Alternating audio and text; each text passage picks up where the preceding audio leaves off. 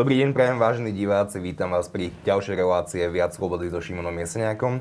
Dnes, dnes súhlasila vláda so schválením plány obnovy a zajtra posielame tento plán obnovy do Bruselu na schválenie a my sa budeme baviť dnes s mojimi hostami o jednej konkrétnej časti a to o zdravotníctve. Zdravotnícky analytik Martin Vlachinský ešte v októbri v rozhovore pre týždeň vyjadril obavy, že sa peniaze z plánu obnovy v zdravotníctve minú na betón, tehly, maltu, ihly a CT prístroje. A my sa dnes budeme spoločne s mojimi hostiami snažiť zistiť, či obavy Martina Vlachinského boli na mieste. Vítam medzi nami predsedničku výboru, zdravotníckého výboru Janku Bitu Cigánikovu. Ďakujem, že ste prišli. Dobrý deň, ďakujem za pozvanie členku predstavenstva poisťovne Unión, pani Elenu Majekovú. Ďakujem, že ste prišli. Ďakujem. A dnes už ex-poslankyňu strany za ľudí Andreu Letanovskú. Ďakujem veľmi pekne, že ste prišli. Dobrý deň, ďakujem za pozvanie. Dámy, ďakujem veľmi pekne ešte raz, že ste prišli. Prvá kľúčová otázka, ja poprosím vás o krátke reakcie. Aké sú z vášho pohľadu najväčšie súčasné problémy slovenského zdravotníctva? Pani Cigániková. Určite najprirodzenejšie mi prichádza na um personál, Začala by som menovať veci, ako treba určiť nárok pacienta, treba urobiť stratifikáciu a, a dlhodobú starostlivosť za ďalšie takéto veci. Čas je aj v tom pláne obnovy.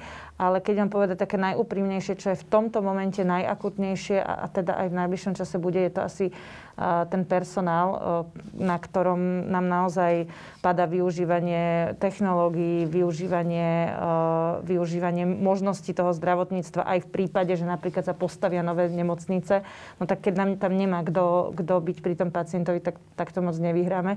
Čiže toto je asi také najakutnejšie, popri tom ostatnom, o, o čom sa teda veľmi často rozprávame, to sú tie veci, ktoré som spomínala. Teda poddimenzovaný stav, stav personálu v slovenských nemocniciach a v slovenskom zdravotníctve dlhodobo poddimenzovaný aj doteraz a myslím si, že COVID to zhorší v tom zmysle, že mnohí zdravotníci z časti určite aj pochopiteľne sa rozhodli e, odísť z tohto sektora, rozhodli sa možno aj tí starší zdravotníci, či už e, sestry alebo e, lekári alebo iný personál, možno sa rozhodli jednoducho, že, že už toho majú dosť a my by sme teraz mali byť schopní ich jednak presvedčiť a motivovať najmä, aby zostali a jednak by sme mali riešiť čo do budúcna, lebo toho personálu bolo málo už aj bez covidu. Covid to iba zhorší. Myslím si, že tu určite veľmi dobre to bude vedieť op- opísať pani doktorka Letanovská, ale tá prax hovorí, že teda najväčší problém náš, keď všetko ostatné zabezpečíme, stále zostane problém s personálom.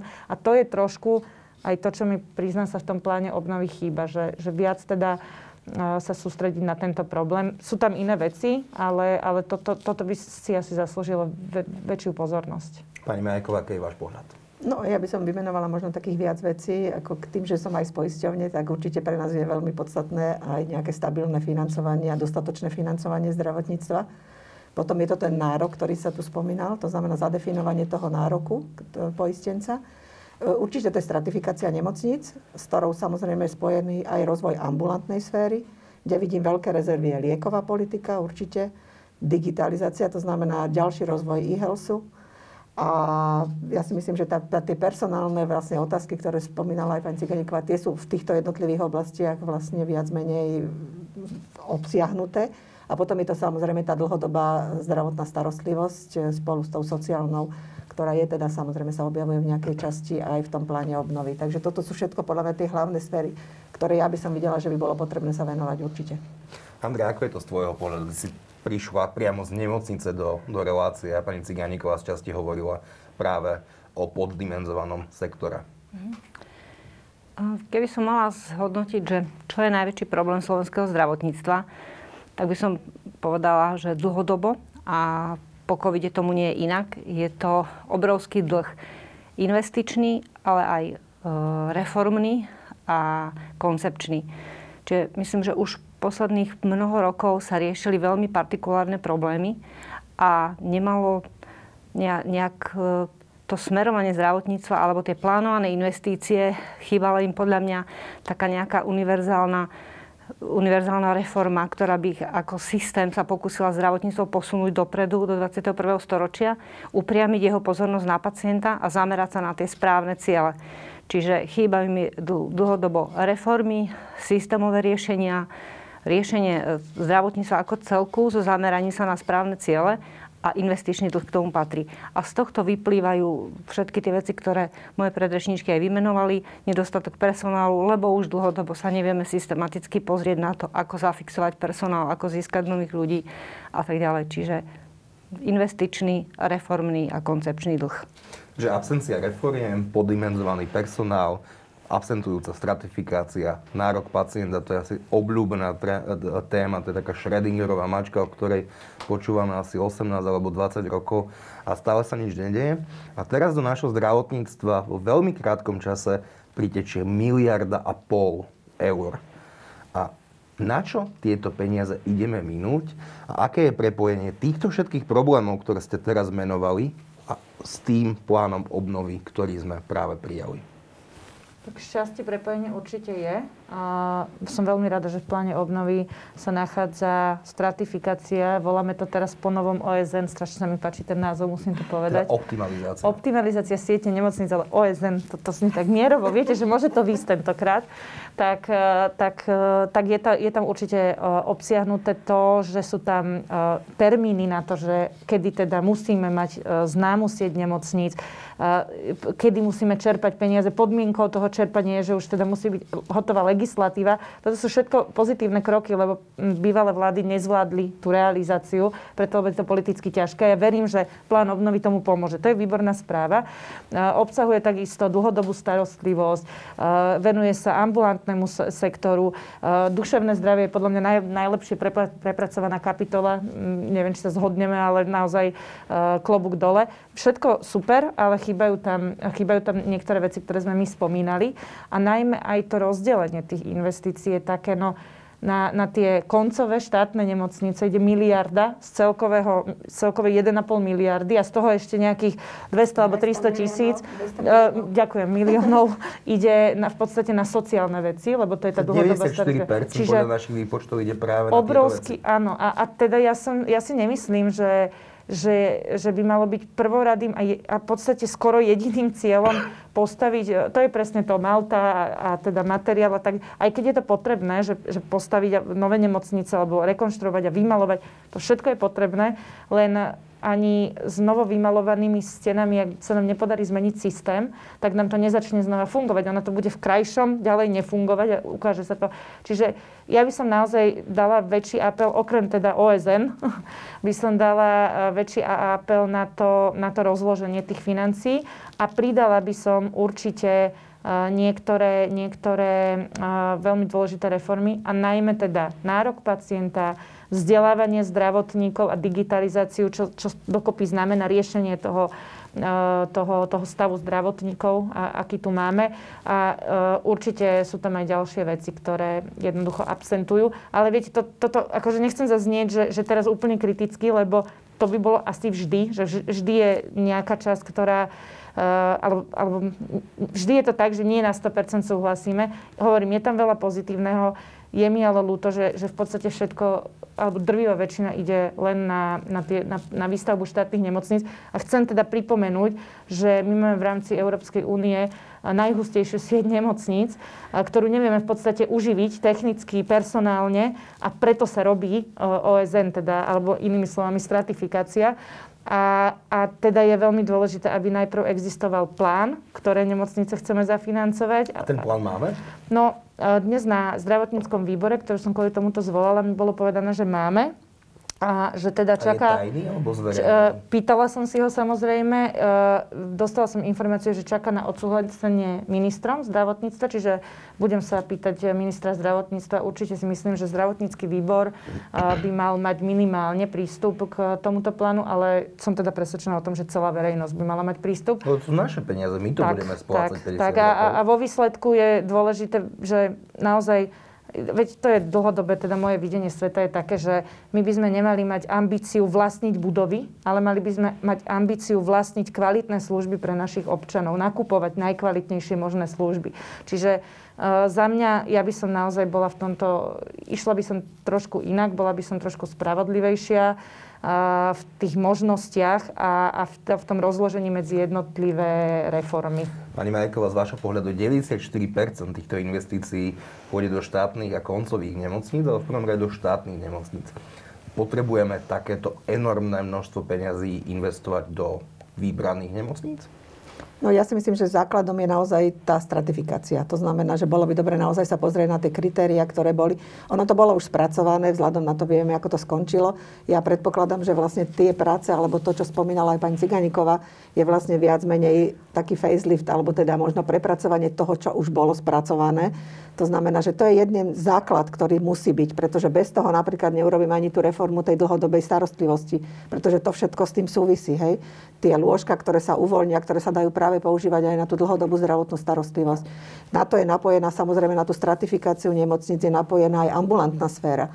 Napríklad plán obnovy hovorí len o všeobecných lekároch, to znamená všeobecnej ambulantnej sfére. Je škoda, že tam nie sú spomínané práve aj tie, tí špecialisti, je to venované len práve tým eh, vaskárom, pretože tam sa predpokladá všeobecným, všeobecným lekárom, hej, alebo teda všeobecnej ambulantnej sfére, pretože sa predpokladá, že zoberú vlastne prevezmú si veľa kompetencií, tým uvoľnia ruky ako keby špecialistom. No len my máme dnes problémy u špecialistov aj v tom, že nám veľmi veľa chýba v niektorých odbornostiach, ako sú, ja neviem, pneumológovia, čo sa dnes práve prejavuje v prípade covidu a teraz očakávame aj v postcovidovej časti, pretože tam ľudia majú práve aj po prekonaní covidu práve problémy aj práve s plúcami, s dýchaním. To znamená, dostávajú sa k pneumologom a nevedia sa dostať, alebo potrebovali by sa dostať a nevedia sa. Čiže aj v rámci tej špecializovanej ambulantnej sféry máme veľmi veľa nedostatkov a veľmi veľa chýbajúcich lekárov práve v niektorých odbornostiach. A toto je práve, to sú tie skladačky, to puzzle práve, kde by mali byť tie nemocnice, mala by byť k tomu tá špecializovaná starostlivosť, mala by byť tá všeobecná starostlivosť zdravotná. A samozrejme sú tam v tom pláne obnovy spomínané aj záchranky. Hej? To znamená, tam napríklad ja nie som celkom presvedčená, ale to by je možno chcela asi bližšiu analýzu, či je potrebné až toľko pre, naozaj obnovovať vozový park, stavať tam nové stanice práve na tie záchranky. Ale ako taká záchranná zdravotná služba je určite súčasťou práve tej celej reformy, pretože ak vy postavíte niekde v regiónoch nemocnice a ľudia sa do nich musia dostať v nejakom čase, tak musíte mať samozrejme aj tie záchranky k tomu prispôsobené, prípadne tú dopravu záchrannú, alebo teda tú dopravu, ktorú by sa ten človek do tej nemocnice dostal. Čiže ona je to súčasťou tej celej reformy. Je len otázka, že či toľko investícií je potrebné napríklad aj do tých záchranník, ako sa tam napríklad navrhuje. Je veľkým problémom, že sa v tom dokumente takmer vôbec nespomínajú ambulantní lekári a špecialisti. Keď ste si aj diváci, keď si pozrú ten dokument a dajú si Ctrl F a dajú si vyhľadať tento výraz, on sa tam zmienuje menej ako 5 krát, ale tá ambulantná starostlivosť je pomerne podstatná a nosná. Tak z vášho pohľadu Chýba to tam? Ja si myslím, že to tam určite chýba v rámci tej celej reformy, že by to tam malo byť, pretože dnes aj napriek tomu, že by sa tým špecialistom uvoľnili ruky tým, že by začali viac na seba, pre, že by na seba prevzali viac tí všeobecní lekári, stále sú to odbornosti, ktoré nám chýbajú. Jednak buď nám chýba celková odbornosť, alebo nám tí lekári chýbajú v daných regiónoch, tak ako nám chýbajú práve aj tí všeobecní lekári. Takže bolo by potrebné práve aj touto časťou sa zaoberať, aby to proste do seba všetko zapadalo, lebo sa ukáže, ako teraz napríklad bola pandémia, nemocnice boli vlastne určené na tú reprofilizáciu, museli sa venovať práve tejto pandémii, no ale niekto musí tých e, pacientov ošetriť aspoň v tom, čo potrebujú minimálne na tú neodkladnú starostlivosť, ak to tie nemocnice napríklad nestíhajú. Čiže my tých, stále tých špecialistov ambulantných potrebujeme. Ja si myslím, že by tam mali byť, ako keď už to má byť kompletná reforma, tak si myslím, že by tam mali byť. Andrea, z tvojho pohľadu, prečo to tam nie je? Keď si si prezerala tento dokument, tak ambulantná starostlivosť je tam naozaj spomínaná minimálne. A navyše, ak sa nemýlim, vôbec sa nerieši, ako navýšime počet, počet týchto špecialistov, najmä v problémových regiónoch, ale na celom Slovensku. No to aj mňa by zaujímalo, prečo to tam nie je. A ten dokument som si pozrela niekoľkokrát, hľadala som tam e, veci, ktoré si myslím, že v projekte v takomto veľkom projekte s, takýmto, um, veľkým, takouto veľkou dotáciou, od ktorého, na ktorom závisí možnosť alebo šanca obnovy slovenského zdravotníctva, tak sa to aj volá plán obnovy. Stále som sa tam snažila nájsť tie veci, ktoré tam musia byť. Takým nevyhnutným atribútom dobrého projektu a dobrého plánu je dobre stanovenie si cieľov, prostriedkov, ako sa k ním dostať. A musím povedať, že úplne hneď v prvej vete som si uvedomila, že to, to asi nečítam správne, alebo čítam možno od konca alebo od prostriedku ten dokument, pretože e, hneď na začiatku je cieľ, e, stanovený cieľ vybudovanie siete nemocníc. Nemyslím si vôbec, že cieľ slovenského zdravotníctva je dobudovanie siete nemocníc, ktoré poskytujú kvalitnú, efektívnu e, zdravotnú starostlivosť a tak ďalej na ktoré nadvezuje ambulantná starostlivosť a tak ďalej. Myslím si, že to je úplne hrubé nepochopenie celého problému slovenského zdravotníctva. A mám pocit, že je tam nepochopenie aj toho, ako sa vôbec takéto projekty obnovy robia. Čiže snažila, preto som to čítala niekoľkokrát, stále som sa snažila tam nájsť tú správnu vec, nie je tam.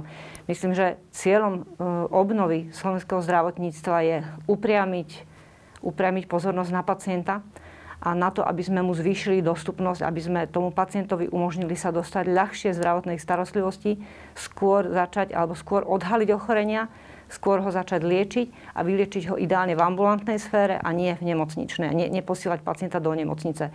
Čiže vždy akúkoľvek obnovu slovenského zdravotníctva, pokiaľ chceme robiť systémovú zmenu a nie nejaké partikulárne drobnosti, kde chceme vylepšiť, a toto je práve príležitosť na systémovú zmenu, musíme začať ambulantnou sférou, všeobecnou ambulantnou sférou a spolu v, ruka, v ruke s tým ide špecia, sieť špecialistov. Bez toho to nepôjde, pretože Najprv musíme pripraviť ambulantnú sféru e, špeciálnych všeobecných lekárov, ktorí na to, aby mohli prevziať nejaké kompetencie, potrebujú zainvestovať, dobudovať. A nemyslím teraz budovy a peniaze a platy tiež, ale, pri, ale primárne alebo najdôležitejšie potrebujeme zmeniť systém fungovania všeobecnej zdravotnej starostlivosti a všeobecnej ambulantnej starostlivosti. E, od geografie, cez kompetencie, cez personálne vybavenie, systémovú zmenu, ktorú potrebujeme zreformovať, ináč do nej budeme úplne zbytočne nalievať peniaze. Niektorým oblastiam pomôžeme, niektorým lokalitám pomôžeme, ale určite z toho balíka peňazí nevytlčieme maximum, ako sa hovorí. Nebude to efektívne a neprinesie to to zlepšenie, ktoré potrebujeme. Prines, neprinesieme pacientovi zdravotnú starostlivosť tam, kde ju potrebuje. Eh, čiže toto sú ambulantné, ambulantná starostlivosť, na tu nadvezuje eh, záchranná zdravotná služba. Tiež si myslím, že tento plán obnovy je veľmi nekonzistentný a veľmi nerovnomerný. Sú oblasti, ktoré sú úplne zanedbané, napríklad špecialisti. Sú oblasti, ktorým sa venuje eh, veľa miesta, s detailami až po nákup nových vozidiel, čo som bola prekvapená, pretože systému záchrannej zdravotnej služby a urgentnej zdravotnej starostlivosti rozumiem.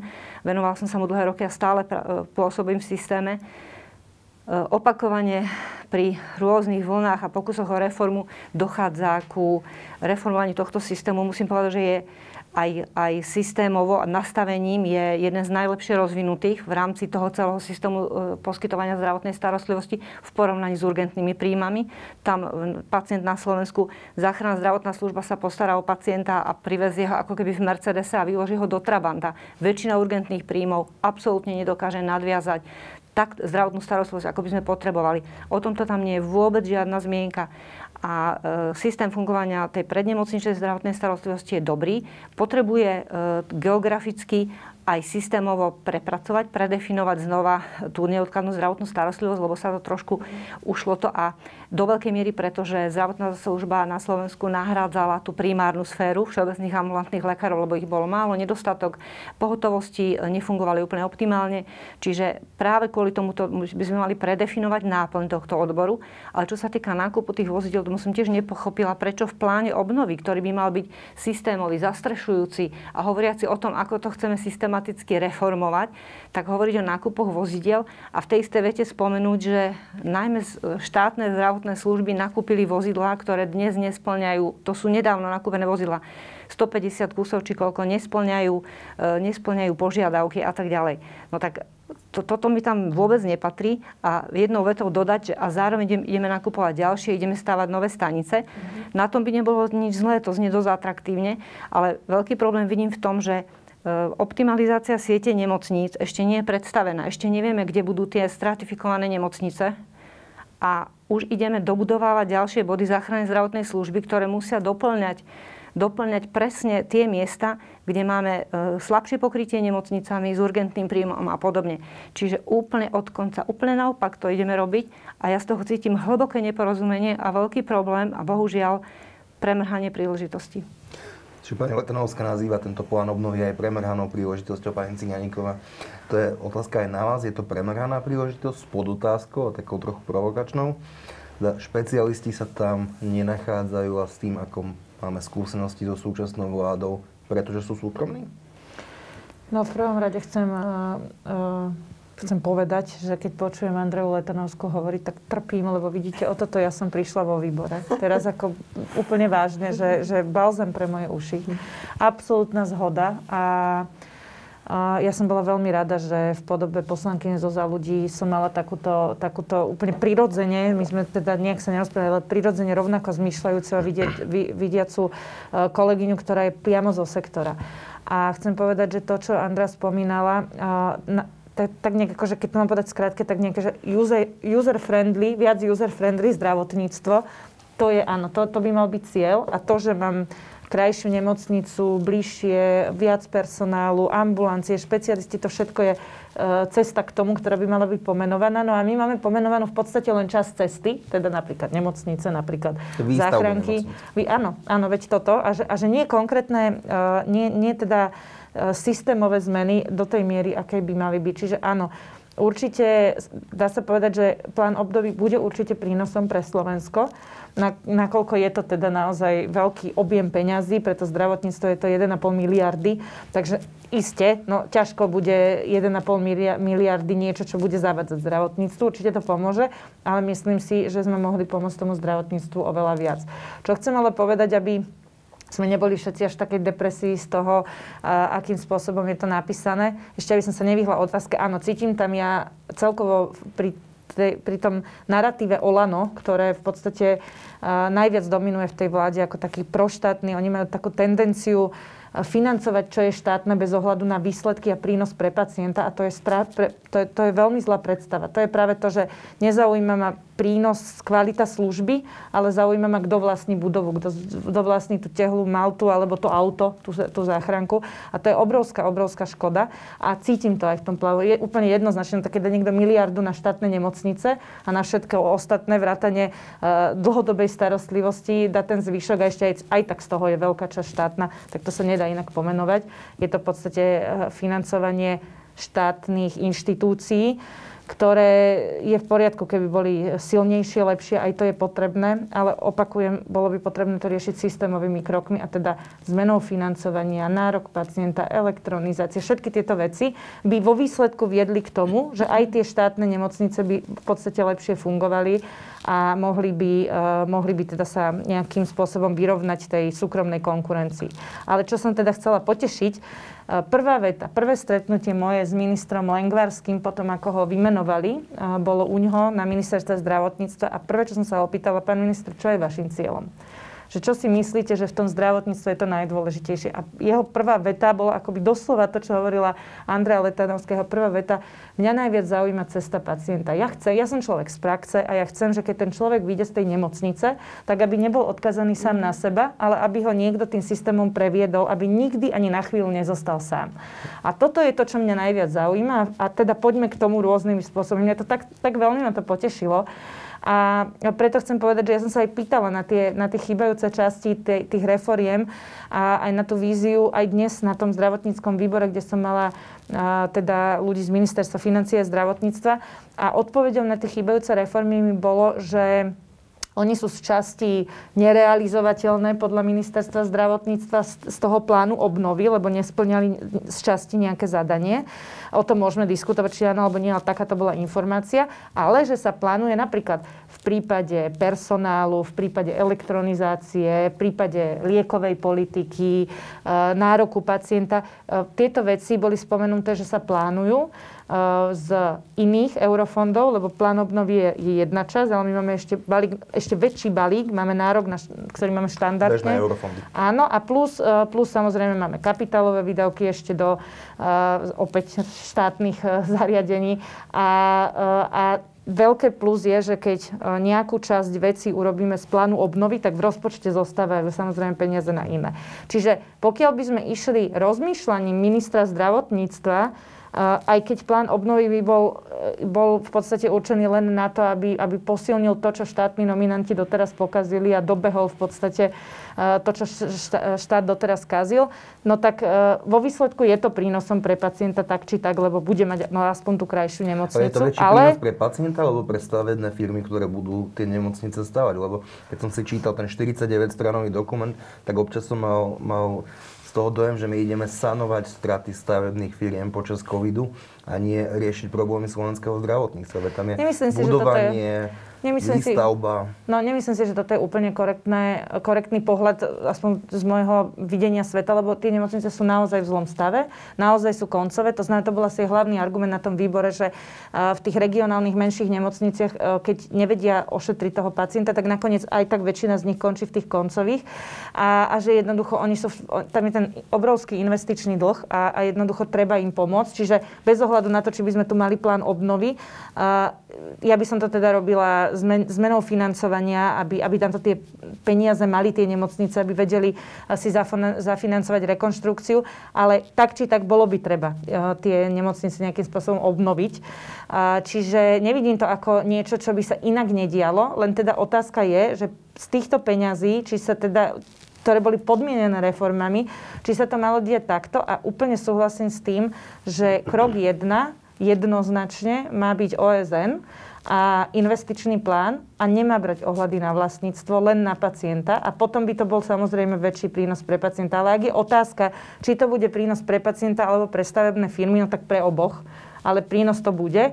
Keby sme sa viac za, za, zamerali na tie reformy, tak je to ale väčší prínos pre pacienta. Alebo mohol to byť väčší prínos. Ale veri, verme a skúsme na to spoločne to ustrážiť a tlačiť, aby to bolo teda tak, ako mi bolo dnes na výbore slúbené, financované z iných zdrojov. No tak asi keď je štát financovaný z týchto, tak potom uh, tie reformné veci a, a, a zvyš, zvyšku tej infraštruktúry pre ľudí by malo byť financované z iných zdrojov. O to viac by sme na to mali stlačiť. Pani Majeková, tieto peniaze budeme teda čerpať nejakých 6 rokov. Po tých 6 rokoch bude na tom slovenské zdravotníctvo lepšie alebo rovnako, ak nepodnikneme tie kroky, ktoré ste všetky tri dámy úplne na začiatku diskusie spomenuli? Tak ja si myslím, že keď nebudú zrealizované tie priority, ktoré sme hovorili, tak nebudeme na tom lepšie. To je môj osobný názor.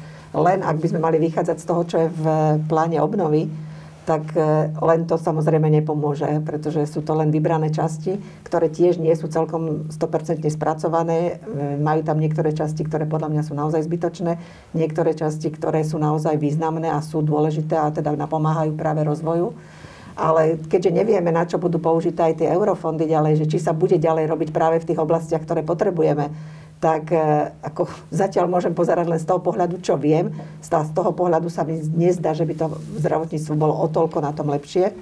Ak teda nebudú, iba, keď si povieme, že budú len nemocnice budeme mať dosť e, všeobecných lekárov. To je asi také jediné, čo mi z toho tak prichádzalo že by sa nám podarilo urobiť. Ostatné je pre mňa naozaj veľkým otáznikom. Pani Letanovská povedala, že z jej pohľadu je to do značnej miery premrhaná šanca. Z vášho pohľadu? Ja si myslím, že premrhaná šanca je taký akože silný, silný výraz na to. Ja si myslím, že niektoré veci je dobre, že, že investujeme do toho. Hovorím, že ja si veľmi slúbujem stále, že tá optimalizácia tých nemocníc minimálne už konečne, že ten projekt sa rozbehne a že tá sa tam spojí tý všeob, tá aktivita tý okolo tých všeobecných lekárov tam, pretože sú tam nejaké dotácie práve na to, aby vznikali nové ambulancie. Tam sa plánuje okolo 170 nových ambulancií pre všeobecných lekárov a podobne. Vytvorenie siete, na tom viem, že napríklad ministerstvo už dnes pracuje, ako sa má vytvoriť sieť, ako má byť dostupná zdravotná starostlivosť práve tejto všeobecnej sfére alebo teda všeobecnej ambulantnej sfére. Takže toto sú oblasti, ktoré sú dobré. Samozrejme v tom duševnom zdraví sú tiež jedna určitá časť, ktorá práve tú dostupnosť a aby sa ľudia k tomu dostali kapacity rieši. Sú tam podľa mňa otázne veci ako vznik stavovských organizácií a nadrezortného orgánu.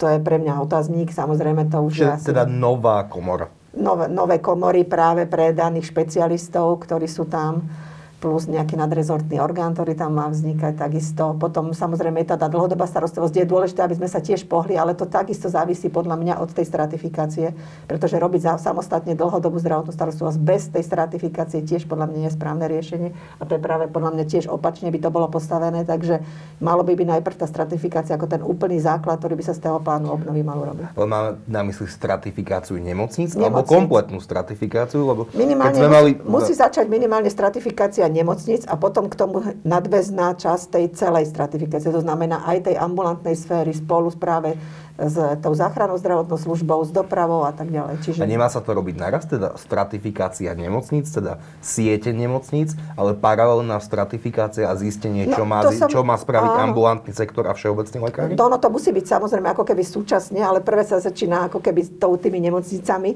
ale ako keby hneď tej súvisle, akože povedať si, že či to je hneď úplne od začiatku, alebo je to po, po dvoch mesiacoch ale samozrejme, že malo by to byť ako keby komplexný balík. Aby to bolo naozaj funkčné tak, jak to má byť funkčné, mal by to byť komplexný balík. Andra? Ja, ja si tu dovolím trošku polemizovať. Myslím si, že dokonca treba začať stratifikáciou ambulantného sektora a vysvetlím prečo. Mm-hmm. Uh, pretože ten ambulantný sektor už dnes, uh, dnes je, má obr- na jednej strane obrovský potenciál vyriešiť mnoho vecí v ambulancii, pred nemocnicou. Mm-hmm. A na, a ten potenciál nevyužívaný a pr- preto mnoho pacientov končí u nás v nemocnici. Oveľa viac ako v Európskej únie priemer a tak ďalej.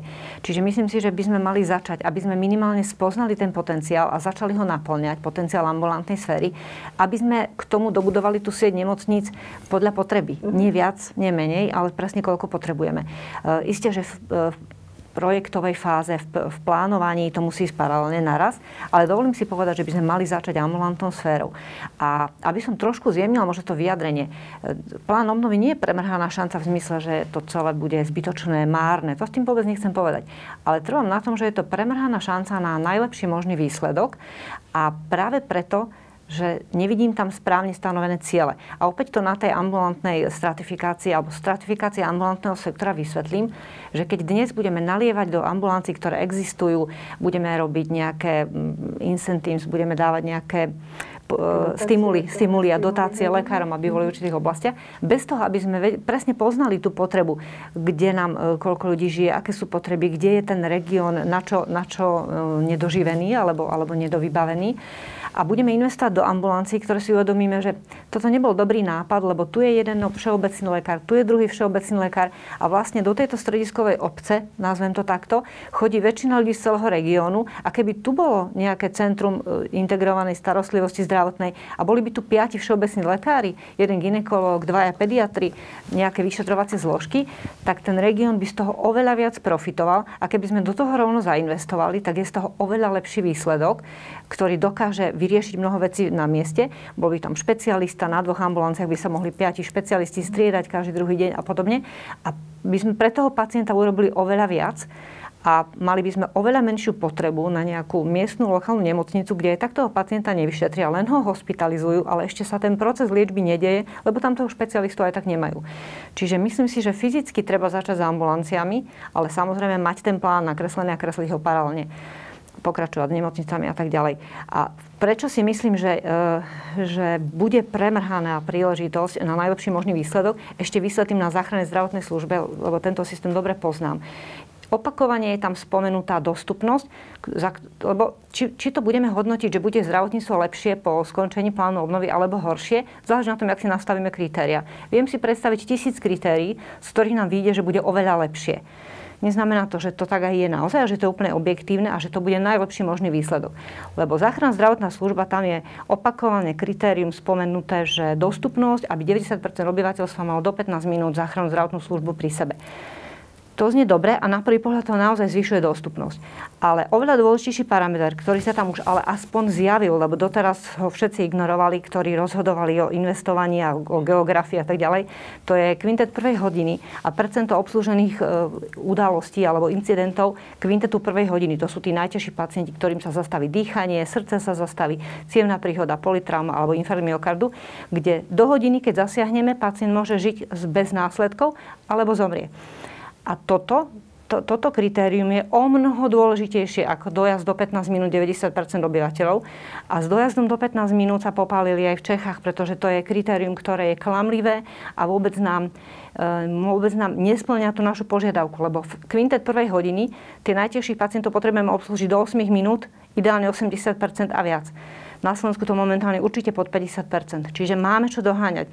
Ale do 15 minút dojazd Pre pacienta s infarktom je to neskoro, pre pacienta so zastavením obehu je to neskoro, ale pre pacienta, ktorého bolia kríže a nevie to vyriešiť ináč, je to úplne zbytočný luxus. Čiže zase z toho vidím nepochopenie a nesprávne smerovanie pozornosti a nesprávne nacielenie toho, že čo bude prvý, druhý, tretí cieľ. Čiže preto to pri každej ďalšej kapitole, ak som sa cez to prehrízala, som bola sklamaná, pretože som videla, že tá premrhaná príležitosť na najlepší možný výsledok tam je a ju z toho vidím, lebo nemáme už plán dobrý.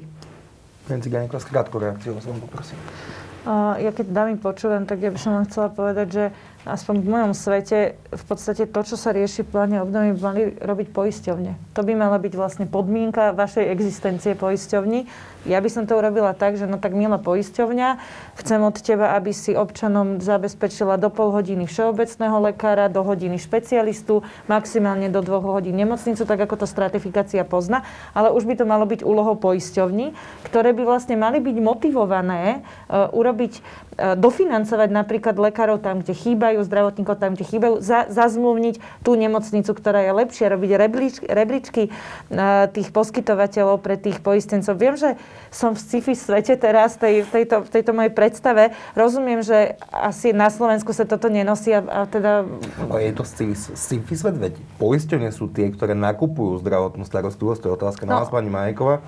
Teda oni v princípe rozhodujú o tom, akú sieť nemocnic budeme mať, keďže oni, keď si nekúpia zdravotnú starostlivosť, tak nemocnica nemá príjem, alebo sa tie zákony stihli nejak zmeniť? Nie, nie, nie, to ako zákony sú jedna vec, tie sa nestihli zmeniť, ale ono to nikdy tak úplne, tá dôvera tým zdravotným poisteniam a zároveň, tá dôvera ešte ako tak, ale zároveň také tie, také konkrétne požiadavky na zdravotné poisťovne. poisťovne. Ja by som napríklad na ne naviazala ten zisk, že teda kým toto ne, neurobíš, milá poisťovňa, tak nemáš prečo mať zisk, ale keď urobíš, tak urobila si dobre svoju robotu, vtedy áno.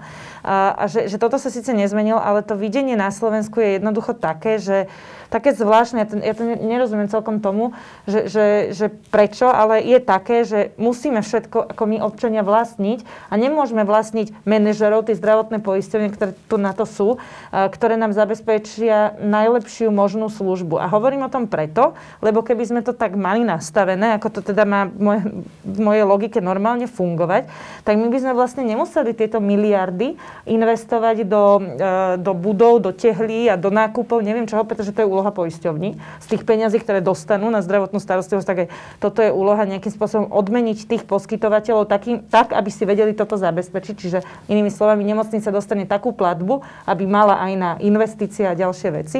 A mohli by sme riešiť viac systémové reformy. A viem, že je to teda dlhodobý problém a bohužiaľ aj môjim sklamaním je, že v tejto vláde e, sa stávame ešte viac socialistickejším zdravotníctvom ako kedykoľvek predtým. Bohužiaľ to tak vnímam. A, a považujem toto za, za veľkú škodu, lebo bolo by lepšie, keby sme peniaze občanov a, a teda aj občanov Európskej únie, čo sú teda tieto plán obnovy alebo akékoľvek eurofondy. A opakujem sa, keby sme ich využívali na nákup čo najlepších služieb pre, pre pacientov, pre občanov Slovenska a nie teda na nákup malty a tehly a, a podobne. Je to, je to škoda a zároveň tu máme inštitúcie, ktoré by to vo svojej podstate popise práce mali mať. Je to ich zmysel existencie a veľmi dobre by to vedeli robiť, lebo je úplne iné, keď to robí štátny úradník niekde na ministerstve, absolútne vzdialený od tých poskytovateľov, úplne iné, keď to robí poistenie, ktoré má priamo zmluvný vzťah a platí toho poskytovateľa, vie si dať podmienky a naopak potrebuje aj toho poskytovateľa, ktorý takisto si vie. Čiže ja len, teraz som zabrdla mimo, len eh, teda ja, ja to stále takto vnímam, že je veľká škoda, že ideme takým tým socialistickým systémom a že nemáme tú modernú jasnú víziu kvalitných služieb pre pacienta bez ohľadu na to, kto čo vlastní.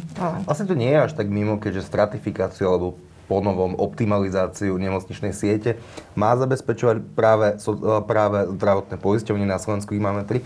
Pani Majekova, rokoval s vami niekto o tomto pláne obnovy, alebo aké budú postupy zdravotných poisťovní pri optimalizácii, respektíve stratifikácii celého sektora? My sme ako poisťovne spolupracovali na tej pôvodnej stratifikácii. Tá, tá sa robila spolu s ministerstvom zdravotníctva, dokonca tam bolo ešte zastupcovia aj z implementačnej jednotky. Takže bola to ako keby široká skupina ľudí, ktorá pracovala práve na tej prvej stratifikácii.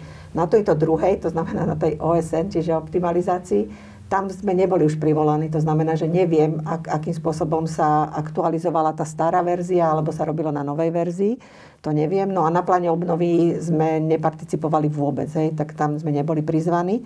Takže už viac menej len vychádzame z toho, ako sa, ako sa to bude implementovať a ako, akým spôsobom sa nás dotkne táto implementácia ako taká z plánu obnovy. Čiže asi tak, že spolupracovali sme na pôvodnej verzii stratifikácií, ale už na tejto novšej, teda predpokladám, ktorá asi je hotová, nie. Ale musím povedať zase, e, že spolupracujeme teraz aj vlastne na optimalizácii siete všeobecnej ambulantnej e, sféry, alebo teda všeobecných ambulantných lekárov ktorá sa chystá na ministerstve zdravotníctva, kde nás prizvali aj na spoluprácu ako poisťovne a teda iné, iné segmenty, by som povedala.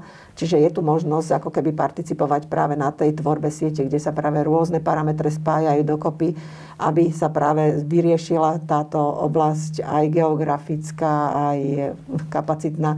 Len tam je ten troška problém, možno by som eh, pani Cigenkovi povedala v tom, že poisťovňa môže zabezpečovať zdravotnú starostlivosť, ale musí urobiť spolupráci aj so štátom a to v mysle vzdelávania a samozrejme aj s VUCčkami, pretože tie si sledujú aj tú situáciu, kde to je, kde im chýbajú tí lekári takisto spolu s nami ale hlavne aj to vzdelávanie, pretože my môžeme motivovať niekoho, keď ho máme, koho by sme mali motivovať. Hej? To znamená, že ak nám napríklad chýbajú lekári a chýbajú nám nejaké špecializácii, tak my vlastne nemáme nejakým spôsobom možnosť ich vyrobiť, alebo jedine, že, do, že by sme ich dotiahli zo zahraničia. Zo zahraničia. Školy, lebo sa vám to oplatí, v tom mojom svete sa vám oplatí postaviť hey, hey, aj školu a vychovať ich. Hej, no tam je potom zase otázka, že keď si máme postaviť školy, tak by sme potrebovali na to tie, ten zdroj financií, aby sme si tie školy mohli postaviť. Takže ak, ak sa to berie do úvahy všetky tieto parametre a, a prídu také zdroje, tak samozrejme môžeme ich my aj investovať potom do tých jednotlivých oblastí. Tomu, tomu rozumiem, len ako sa dá spraviť stratifikácia nemocničnej siete bez toho, aby s vami niekto rokoval, keď vy nakupujete zdravotnú starostlivosť? No, ako poviem tak, na tej prvej sme participovali, na tejto druhej nie, takže predpokladám, že ja teda predpokladám, že bude podobná tej pôvodnej možno s nejakým faceliftom, ale to je teda môj odhad zatiaľ. To, podľa mňa všetci dúfame. Všetci dúfame, podľa nás. Andrea, o čom svedčí, že, že naše ministerstva tí, ktorí pripravovali plán obnovy, jeden z hlavných riešení bude stratifikácia nemocničnej siete a teda nikto nerokoval s kľúčovými stakeholderami o tom, ako tú sieť optimalizujeme a zabezpečíme. Si bola ešte nedávno v parlamente. Mm-hmm. Tak uh rozmýšľam, ako to povedať e, tak, aby bolo všetkým jasné, že si myslím to isté, čo vás prvé tiež napadne, ale na druhej strane bola korektná. E, je to, e, je to do istej miery ignorancia tých vlastne ľudí, ktorých sa to týka, ktorí sú e, zainteresovaní, sú a budú a musia byť, nedajú sa vynechať. A to sú odborné spoločnosti, to sú poisťovne, to sú asociácie poskytovateľov, komory a tak ďalej. A je to zároveň e, je to veľká škoda, je to by som povedala také seba zničujúce pre autorov tejto, tohto plánu obnovy, pretože keď som si čítala uh, tie pripomienky k tomu, to bolo oveľa zaujímavejšie čítanie. Z toho by sa dali urobiť krásne koncepcie. Musím povedať, že polovicu z toho sme už mnohokrát aj spolu diskutovali, takže to nie sú nové veci. Dookola prinášajú jednotlivé spoločnosti, združenia od pacientských cez asociácie poskytovateľov a tak ďalej, prinášajú stále tie isté požiadavky, na to, aby sme ten systém aby fungoval lepšie. A naďalej sú opakovane ignorované a ani teraz sa nepremietli vôbec do tohto plánu obnovy. Uh, no, je to ignorácia, je to škoda, je to, a je to seba zničujúce, pretože ten plán obnovy mohol byť o mnoho lepší. A pokiaľ bolo úmyslom, aby bol dobrý, a, toto, a ja predpokladám, že to nie je úmysel, aby bol zlý, aby nefungoval, tak je to veľká škoda a vôbec tomu nerozumiem. Vôbec sa neviem vžiť do kože autorov, že to urobili takto po svojom a neprizvali tých, ktorí jednak vedia, ako by to malo byť. Celé roky to hovoria a aj tá zhoda, naozaj tie, tie pripomienky boli veľmi zaujímavým čítaním. E, veľmi hodnotným čítaním. Tie tak podmienky mohli... boli akceptované alebo zväčšenie? Myslím, že prišlo cez 4 tisíc pripomienok. Niektoré boli, niektoré nie. To ja vôbec nedokážem vyhodnotiť ani z toho materiálu. Ne, dnes na výbore hovorili, že z 2500 pripomienok mm-hmm. bolo tisíc akceptované. Áno, a teraz sa to vôbec neviem percentuálne vyjadriť, lebo sa to týkalo celého plánu obnovy. Ale chcem tým povedať, že je to, je to veľká škoda, je to opäť premrhaná príležitosť a navyše je to nebezpečné, pretože keď vymyslíme si nejaký plán obnovy, ktorý si napíšeme sami, mnoho vecí nechápeme a nemáme kapacitu. Jeden človek nemohol mať kapacitu na to, aby to celé napísal. A potom ho prinesiem niekomu, no ten plán obnovy sa nedá zrealizovať úradníkmi, ten nezrealizujú úradníci, ten sa bude dať implementovať a realizovať len cestou týchto istých stakeholderov alebo participantov, čiže nemocníc, poskytovateľov, pacientské organizácie tam veľa vedia prispieť, ohľadne preventívne programy podobne. Čiže my všetkých týchto participantov budeme potrebovať na to, aby ten plán obnovy bol dobre implementovaný a aby tie, aby tie investície naozaj e, splnili, priniesli to, čo majú. A my sme ich vynechali už pri písaní. Bude ich veľmi ťažké presviečať. A keby participovali na tej príprave, nemuseli by sme ich presviečať, lebo by to bolo súčasť ich vlastného programu. Boli by súčasťou a mali by ho vlastne, mali by sme prvý prvý krok k úspechu zabezpečený.